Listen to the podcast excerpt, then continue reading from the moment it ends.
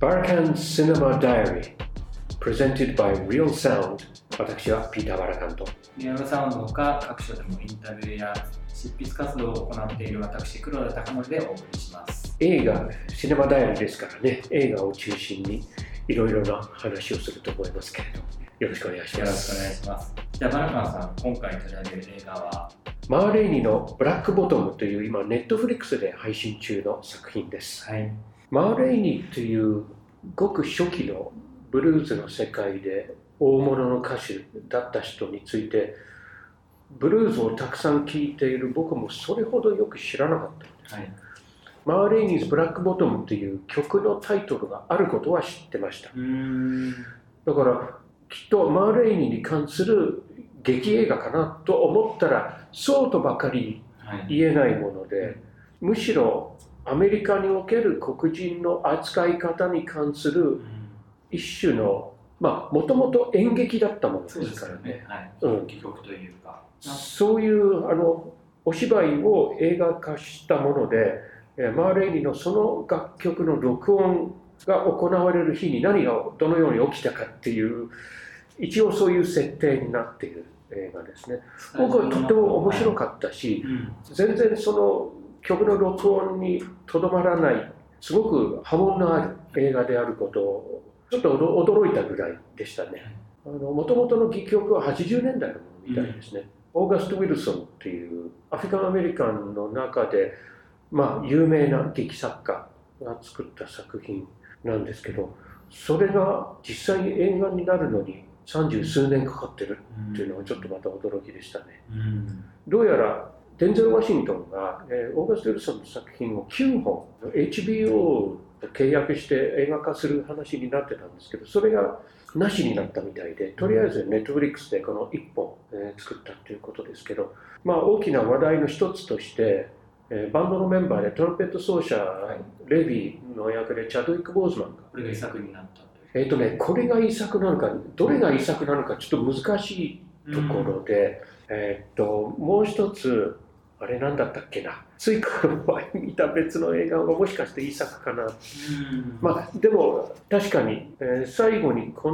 の映画を彼に捧げるっていうふうはいに出てましたねなってましたかね。うん、その後のメイキングにももう彼が出ていなかったから、まあ、割と撮ってすぐに亡くなった感じなんですかね。もう顔も結構、なんていうか、闘病の途中というか、相当こう、うん、痩せて、げっそり痩せてるところもあったりして、危機迫る演技もそういう病状の部分も含めてあったのかなっていう気がします、うんうん、いや彼はとてもいい演技だったしキャラクターもまた象徴的な人物ですね。その録音が行われるのは1927年。でちょうどまさにその時にこの「マーレイニー・ブラック・ボトム」という曲が録音されています、彼女の活動が23年ぐらいからですかね。で大体20年代の終わり頃まで結構な数のレコードを残している人なんですけど映画の冒頭にあるように彼女はもともとジョージア州あ出身は違ったかもしれませんけどジョージア州を最初の活動の拠点にしていたんですね。それはレコードを作る前の話でまだね彼女1880年代に生まれてますからうん。えーとね、活動を開始したのはねまだね1900年代多分ね1910年以前。うん。そのジョージアの田舎でねラビッツ・フット・ミンストレルズという集団がいたんですね。うさぎの足っていうのは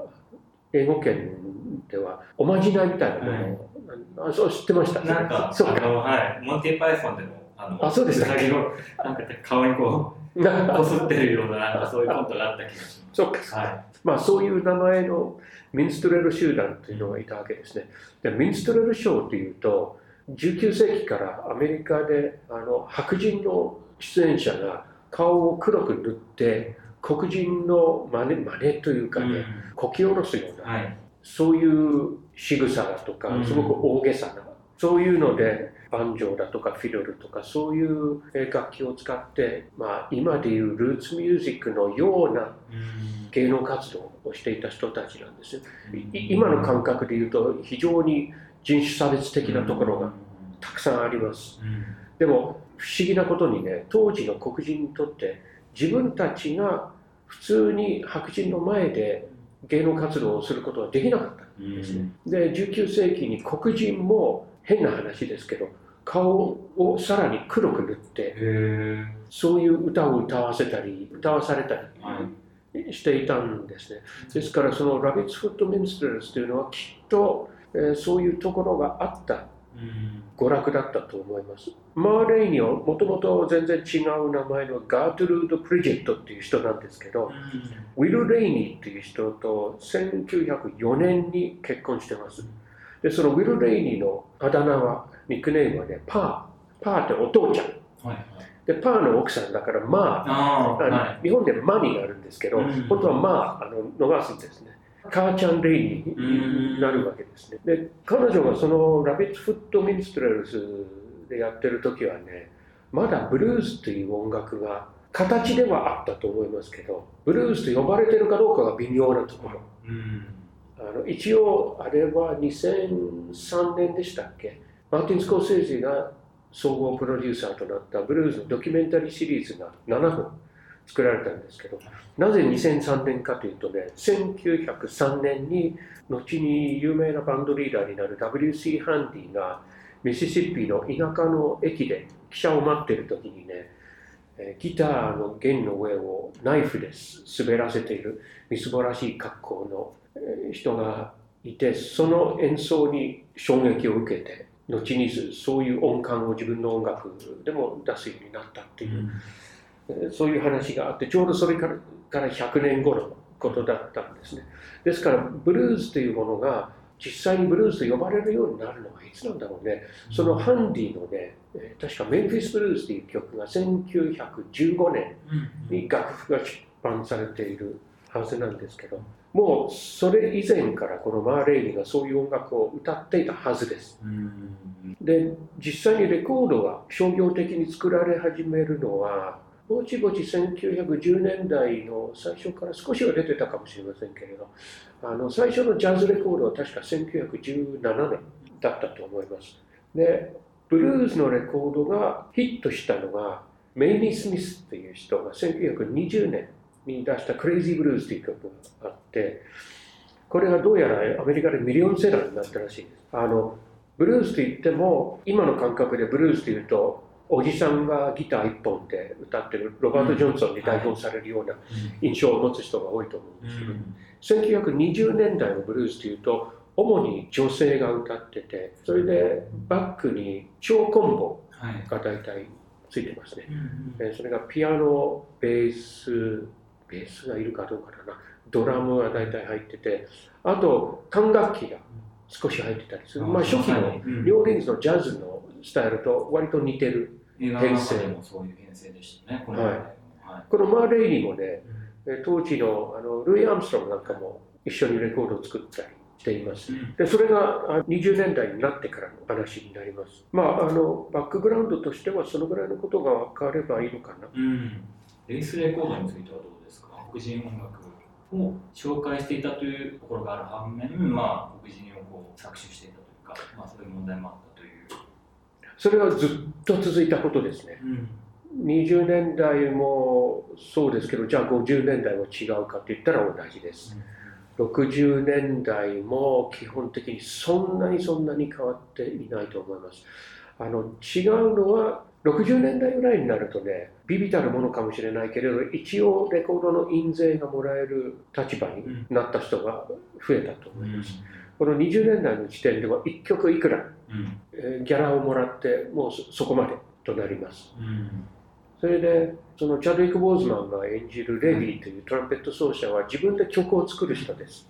で彼はその歌手じゃなくてもバックのミュージシャンでも曲を作ればギャラがもらえるっていうことに気がついて音楽出版社っていうか、まあ、レコード会社と同じところそこに自分の曲を売り込んでなんとか自分がちょっとデビューしたいと思っているところなんですね。でまあそのレコード会社の人に「いや君の曲は聴いたけどあんまり売れると思えないから」はい。言われますね。まあいいよあの1曲につきいくらだったっけ？結構安かったですね。20ドルかなんか、うん。わずかなお金を渡すんですね。で一番最後のシーンで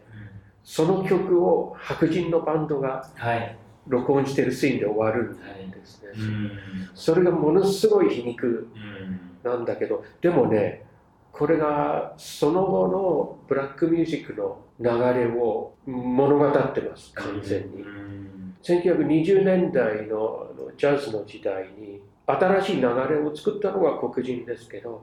それをコピーしたポール・ワイトマンというミュージシャンがいて彼のオーケストラが当時のアメリカで大スターになります。で彼はキング・オブ・ジャズっていうふうに呼ばれるんですね。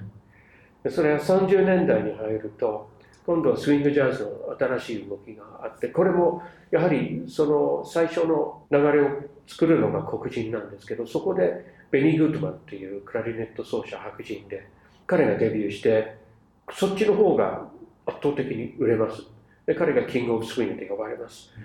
でどの時代も必ず黒人のミュージシャンが新しい流れを作る。でそれに乗った白人のミュージシャンがメディアに取り上げられてそっちの方が売れる。で白人のミュージシャンが悪いとは言わないけれども必ず黒人が搾取されるっていうのがアメリカのポピュラー音楽の歴史なんですね、うん。だからその最後のシーンを見るとその辺のことを少しでも知ってる人間だったらすごい苦笑いをします、まあ、レーニーっていう人があのレコーディング現場でわがままに振る舞うのもなぜなのかっていうのも、やっぱそういう構造があったからこそ抵抗してるというか。そうですね。彼女もあのセリフにありますけど私のような歌手も娼婦みたいな扱いだってみんなが欲しがってるものをあげるともうあとはうん。よさらばっていう感じで自分がよく分かってて私にコカ・コーラを持ってこいって言ってそうですね。もう最初はなかなか歌わないし、この人、この女性はいつになったら歌い出すんだろうと思って、見てる方もイライラしてくるんですけど、なぜ彼女があれだけ横横柄に振る舞ってるのかっていうのが、だんだん見ていくと、ああ、なるほどって分かっていくというか。そうですよね、うんそのぐらいちょっと意地悪をししないと本当にいいように使われてしまうだけだから、そうね確かにおっしゃるようにね最初はどうしてこんなに非協力的なんだろう。自分のレコード作るんでしょ。みたいな。オープニングのあのテントのシーンで彼女がライブ歌うところとかとても素晴らしくてこういう音楽をたくさん聴けるのかなと思ったらそこから先はしばらく歌い出すまでかなりこう引っ張るじゃないですか。そこもなかなか構成として見事だなっていうふうに思ってはいはいはい。まあ、もともと戯曲だったから、うん。あのおそらくあのジョージアの最初のテントの中のシーンは戯曲ではなかったんでしょうね。そうね。きっとね、あのバンドの練習室でほとんどのうん。アクションが展開することになるんでしょう。あとはその実際にスタジオでレコーディングするとき、それもまたね、あの面白いところに、あの彼女の13、4歳ですくらいぐらいですかね、甥っ子。を連れてきます。はい。で最初のおしゃべりのところを彼にやらせる。でまたダダをこねて。でその子がちょっと喫音があって、うん。なかなかうまく話せないんだけどそれでも譲らず彼に喋らせる。でそれもねちゃんと後になって訳があったことが分かる。これがまたねとってもいいうん。ところだったな、うん。でもその何回もね失敗するところで、はい。毎回毎回あの刻んでるレコードをプロデューサーがゴミ箱に捨てるっていうのがありますよね。今、録音というものがどのように行われるかうんって言ったら、ほとんどデジタルはいですよね。だから昔のレコーディングスタジオでどうやってたかっていうのは、想像できない人が多分いっぱいいると思いますね。確かにそのテープがもったいないとかそういう感覚とかも今はあまりないかもしれないですよねテープすらないんだからそうですね いきなりレコード盤を刻むわけですからね。でそれで失敗すればその盤を捨てるわけで、まあ、あのレコード盤って言っても実際に売られるレコード盤っていうのはシェラックっていう材料がはい。使われていたものですけどその刻むものはねアセテート盤だと思います。でもうちょっと柔らかいうん。ものですね。でそれを今度プレス工場に持ち込んで、まあ、いろんな工程がありますけどレコード盤を作るわけですね。でもこれは1927年だから、えーマイクロフォンはね電気ですね。うん。で、まあ、じ実際にその線が切れててあはい一度あのそれで失敗するんだけど電気のマイクロフォンが誕生したのが1925年。それ以前の録音というのは完全なアナログ録音。電気を使ってないで要するにあの大きなラッパがあってミュージシャンたちがそのラッパの前に立ったり座ったり、えーしてるんですけれど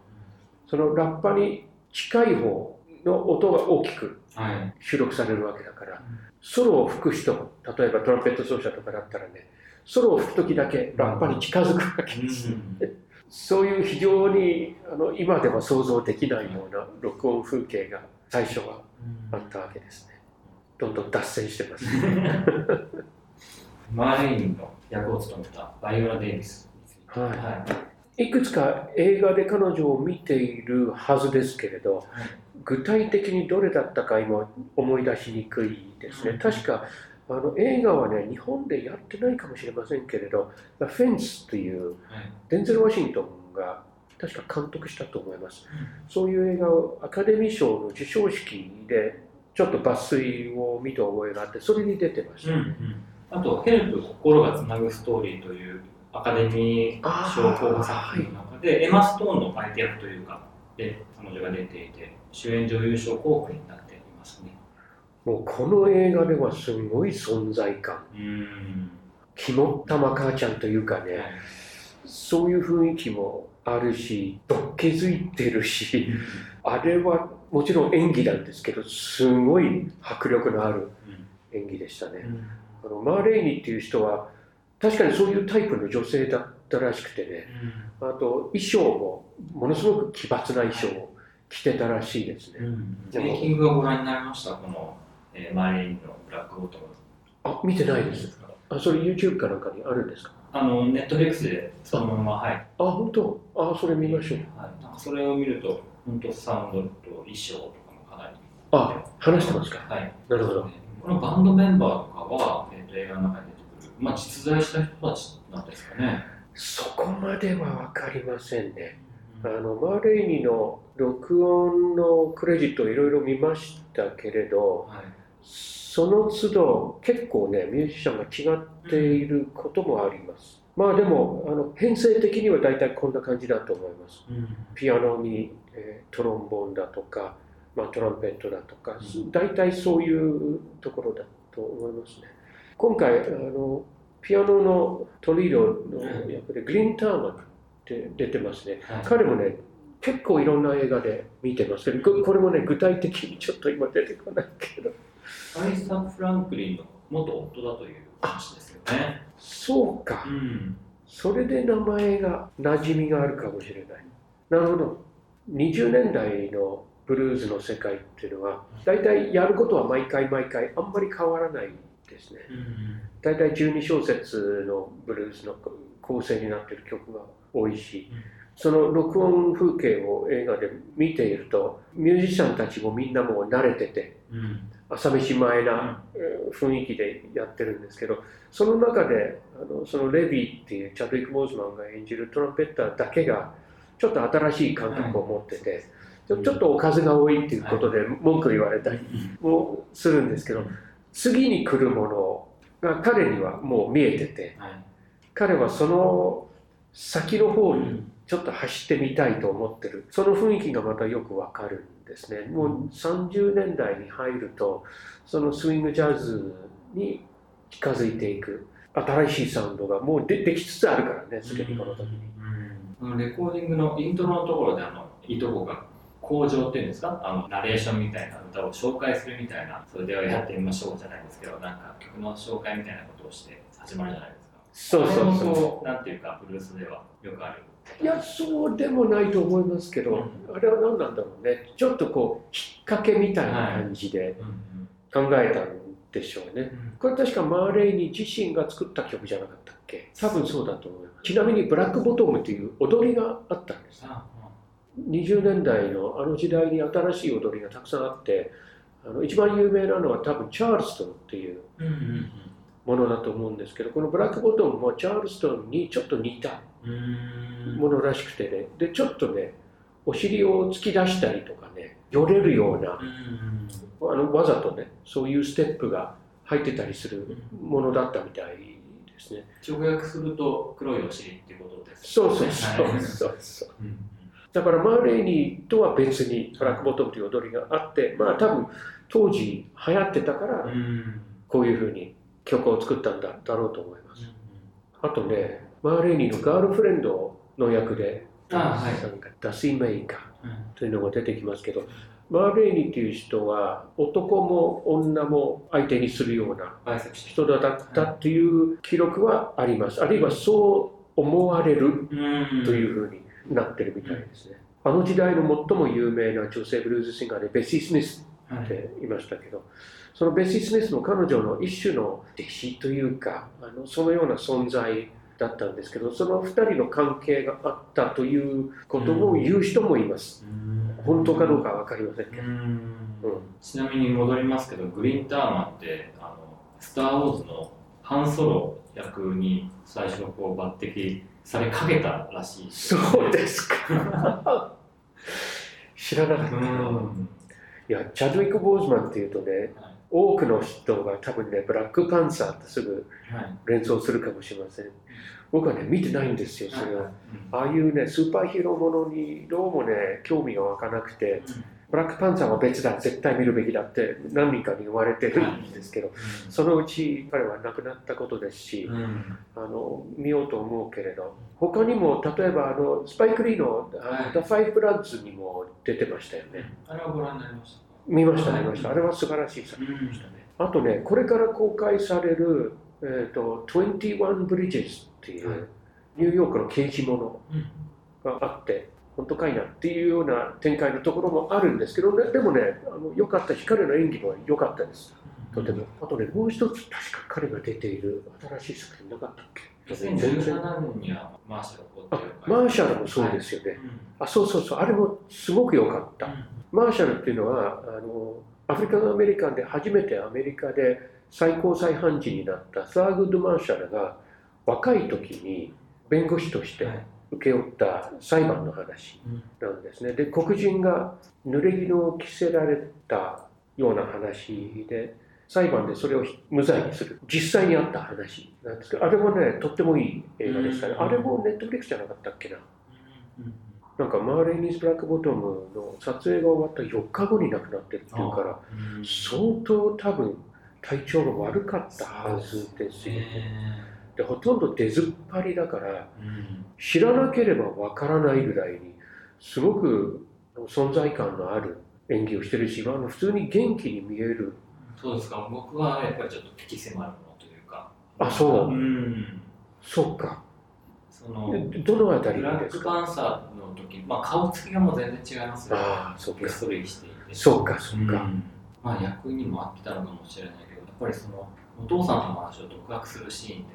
かこの辺りでの演技とかはやっぱりちょっと壮絶なものがあったなというふうに感じましたうね。んまあちょっと暗さのあるうん映画でもあるんですけど、過去の差別を受けた時代の話をするところとかね。神様に向かって悪態をつくシーンとかもありまあしたはいはいはいはい。戯曲を映画化したものだから、アクションが多いわけでもないし、むしろ話中心の作品ではあるんですけど、まあみんな、あの他のバンドのメンバーも含めてね、みんな敵役な感じでね、演技がすごくね、全体的に良かったな。と。そのレコード会社の白人のプロデューサーの人とかその関係性がよくわかる。あとプロデューサーとあとマーレーニーのマネージャーをしている間に入ってる白人の男のちょっと情けないあたりとか、あんたどっち側についてるので突っ込まれて印象に残ってるシーンとか。印象に残ってるシーン、はい。いろいろあるけどでもややっぱりその実際に録音するところが、まあ、一番の見せ物ですよね。そこでいろんな要素がやっぱり全部こう一緒になってこう絡み合う作りになっているから。でも1回分丸々演奏するシーンってあったっけ？ないかもしれない。OK テイクの時ですかね。あの一応全部フルコーラスやるんだっけ？やってそしたらマイクが入ってなかったみたいな話だったんじゃなかったでしたっけ？だからこそやっぱオープニングのあのライブのシーンは必要だったのかもしれないですね。一曲あちゃんとしたどれだけこのマーレーニンっていう人が素晴らしいブルースシンガーなのかっていうのがあのシーンで。そうかもね。まあその彼女のバックグラウンドも分かるようにしたかったんだと思うあの途中でレコードなんて私は作んなくてもいいんだよ。はい。いつだって私はジョージアに帰ってやるよって、はい。堂々と言うからね、そのジョージアに帰ればもうライブでい。くらでもお客さんがどんどん入るような、そういう活動ができる人はだから自信をたっぷり持ってるんですよね。だからまあその様子を一度見てると。ね。なるほど。彼女はそういうふうに言ったことが我々にもあああいうところで歌ってるんだなっていうこういうイメージがつうん。そういうところが映画の。うん。良さかもしれないですよね。実際にレコードはいつまで作ったんだっけな。20年代いっぱいぐらいかな。多分。やっぱりね音楽の流行り廃れもあって30年代に入るとだんだんああいうタイプのブルーズはねあんまり作られなくなったんですね。またあのもう一つ大きいのは大恐慌が始まるああはい、29年の10月だっけ、うん。それでねあのマイノリティの人たちのために20年代の間にレコードがものすごい数が作られてるんですね。でブルーズに限らず、まあ、カントリーと呼ばれてないけどヒルビリーだとかあるいはケイジャンだとかゴスペルだとかそういうさまざまなあのいわゆる今ルーツミュージックと呼ばれるようなレコードが20年代の後半には特に26年から29年ぐらいまですごくたくさん作られててで大恐慌に入るとだんだんだんだんそういうタイプのレコードが作られなくなって32年ぐらい過ぎるとねほとんどもうないうん。状態になりますね。でマーレイにも結局35年にジョージアに帰ったっていうこと。で39年に亡くなってます。心臓発作で。でもジョージアでね3軒の劇場を経営していた。うん、それ帰ってからですか？そう。うん。じゃあレコードでガンガン稼いで、そのお金を持って戻ったいやガンガン稼いでっていうかどうかわかんないな。うん。この録音の時にはねしっかりとギャラを。もらうようにしてるんだけど、うん最初のうちはそうでもなかったでしょうね。しばらくやってるうちにねこれだけ仕事してるのにこれだけ私のレコードが売れてるのになんでこれだけなのっていうことに人ね気づくんだと思います、でああいうタイプの人だったということもあってごねるようになったんだと思うけど彼女は都会にずっと住んでたんですよねそれで。レコードを作ってる間はあの録音はねシカゴになってたっけ？うん。うん。実際にシカゴもあったりいろいろんなところにスタジオがあったんですけどスタジオっつったって全然大したスタジオじゃないんですけどねレコードを刻む機材あのはい機械が置いてあるっていうぐらいうんなえーものですけどカーテン閉めて外の音が少しでも遮断されるようにしたりとかねあの細かく見てるとねいろいろと分かると思うんですけど南部のねギター弾き語りでやってるようなブルースマンも20年代の終わり頃に録音してる人がそこそこいるんですよ。29年30年31年ぐらい。で彼らはほとんどねその録音のたびにミシシッピとかそういうところから汽車に乗ってシカゴとか、ま、どっか北部のスタジオまで行ってで録音したものが、まあ、例えば4曲なら4曲分のギャラを実際にお金でもらう人もいたりウイスキーのボトル1本とかねそういうこともあったりそれでまた汽車に乗せられてミシシッピに戻るわけですね。で彼らは都会の状況を知らないからいつまでもおそらくそういうふうに搾取される状況が続いたんだと。でマーレーニはずっと都会にいたから、なるほど。うん、世間のことが分かってい賢くなったんだと思います今バンドマンたちそれぞれ周りにも含めてその白人たちにどう対処するかというかそのスタジオでうん。どう,、どう振る舞ってるかそれぞれの立場の違いみたいなのも面白かったですそうそうそうそう。人間関係がすごくよくわかりますよね、はいはい。マレーには本当に何としてでも自分の声を安くは買わせないっていうふうに粘るしデビューは本当に自分の曲でなんとか白人の音楽の中でちょっとのし上がっていこうっていう野心があって他のバンドメンバーはメンバーメンバーで自分たちの役割をきっちり果たすみたいなそういうそれぞれのなんかスタンスの違いみたいなのを見ながら考えながら見てるとさらに面白いかなという気がしますね。そうですね。音楽好きが見ればん。なおいろいろと魅力の多い。作品だと思いますえー次回もまたリーダーバラカクさんに映画と映画に勝る音楽についていろいろお話を伺いたいと思います、えーバラカンさんありがとうございました。こちらこそありがとうございます。聞いてる皆さんもぜひご感想をお聞かせください。お待ちしてます。お待ちしてます